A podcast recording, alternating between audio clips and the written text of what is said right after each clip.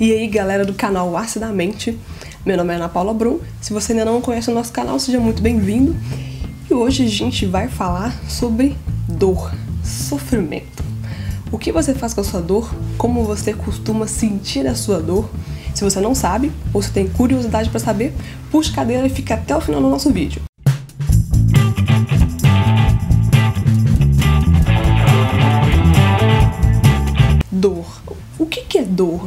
Sente dor? Para quem que é a dor? A dor é para todo mundo.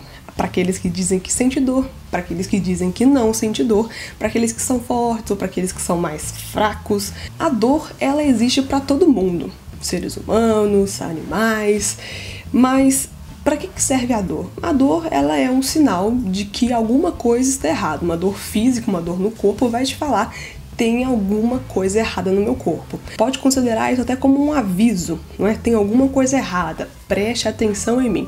A dor emocional, a dor mental, a gente pode falar assim, ela também é um sinal, um indício de que tem alguma coisa que precisa de ser visto, alguma coisa que precisa de ser investigado. Dores que não são sentidas, pessoas que colocam aquela dor para debaixo do tapete esse é um problema gigantesco, porque a dor ela não desaparece. Ela é sentida ou ela é escondida. Se ela é escondida, ela vai se acumulando e em algum momento essa dor pode se converter em um sofrimento ainda maior e pode se converter em até é, dores físicas. Né? Você já conheceu alguém que teve alguma dor, algum sofrimento, passou por alguma situação difícil e que de repente teve dor de cabeça?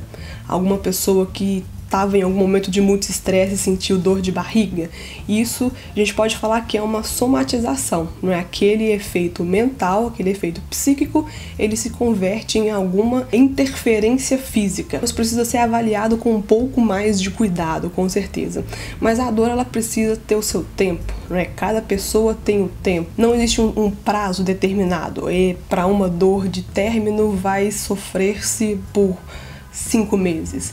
Por uma dor de luto, de partida de alguém querido, de um ente querido, você vai ficar triste por um ano. Não existem pessoas mais fortes ou existem pessoas mais fracas. Existe aquilo que se chama resiliência, que é a capacidade que a pessoa tem de lidar com uma situação difícil e conseguir passar por ela e também aprender com isso. Então, a gente não pode falar que existem dores menores ou dores maiores, pessoas mais fracas, pessoas mais fortes. Existem dores. E existe o sofrimento também, que é quando aquela dor ela toma uma proporção ainda maior e acaba se tornando quase um costume. A pessoa se acostuma com a dor. A dor, ela existe para todos e o sofrimento é opcional. Você pode passar pela dor, processar essa dor, entender o que ela veio te dizer, entender como que você pode melhorar com isso e a partir desse momento ter esse momento de resiliência, tornar-se uma pessoa melhor com isso. Então, sinta essa dor, entenda essa dor, seja lá qual for esse sofrimento que você tem, seja lá qual for o problema que você está passando nesse momento, tenha o seu tempo, compartilhe isso com as pessoas mais próximas, compartilhe isso com os amigos que podem te ajudar, né, que tenham esse, esse remédio, essa possibilidade, essa condição de te ajudar.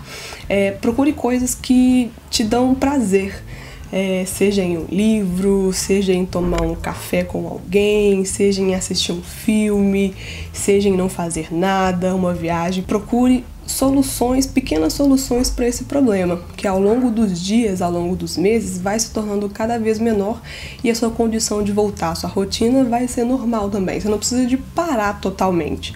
Depende do tipo de dor que você tem, depende do tipo de sofrimento que você está vivendo. Você pode conseguir sobressair a isso muito rápido, você pode conseguir sobressair a isso devagar. Você que vai sentir, você que vai saber quantificar quanto tempo você precisa para superar uma dor e tomar o cuidado também para que essa dor não se torne sofrimento, algo fixo, algo que você se acostuma e até inconscientemente passa a gostar dela. A dor vira uma parte de você e isso é um grande problema. E também é, a gente tem que entender que nem tudo a gente dá conta sozinho. é Seja com amigo, seja com mentor, seja com líder espiritual, algo do tipo. Aquilo que te faz bem, procure aquilo que te faz bem. Se te faz bem rezar, reze. Se te faz bem conversar com alguém, converse. Se te faz bem ficar sozinho, fique sozinho. Não existe padrão. É você que decide, é você quem sente, a dor é sua, você é seu. Perceba, se identifique e vive aquele momento. E não deixe de procurar ajuda. Tem muitas dores que você precisa de lidar com uma pessoa mais técnica, tem algumas dores que você precisa de lidar com um pouco mais de autoconhecimento que só uma pessoa capacitada pode te ajudar. Então, procure um psicólogo, se, se for uma situação que você sinta necessidade, procure um psiquiatra, mas não deixe de procurar ajuda.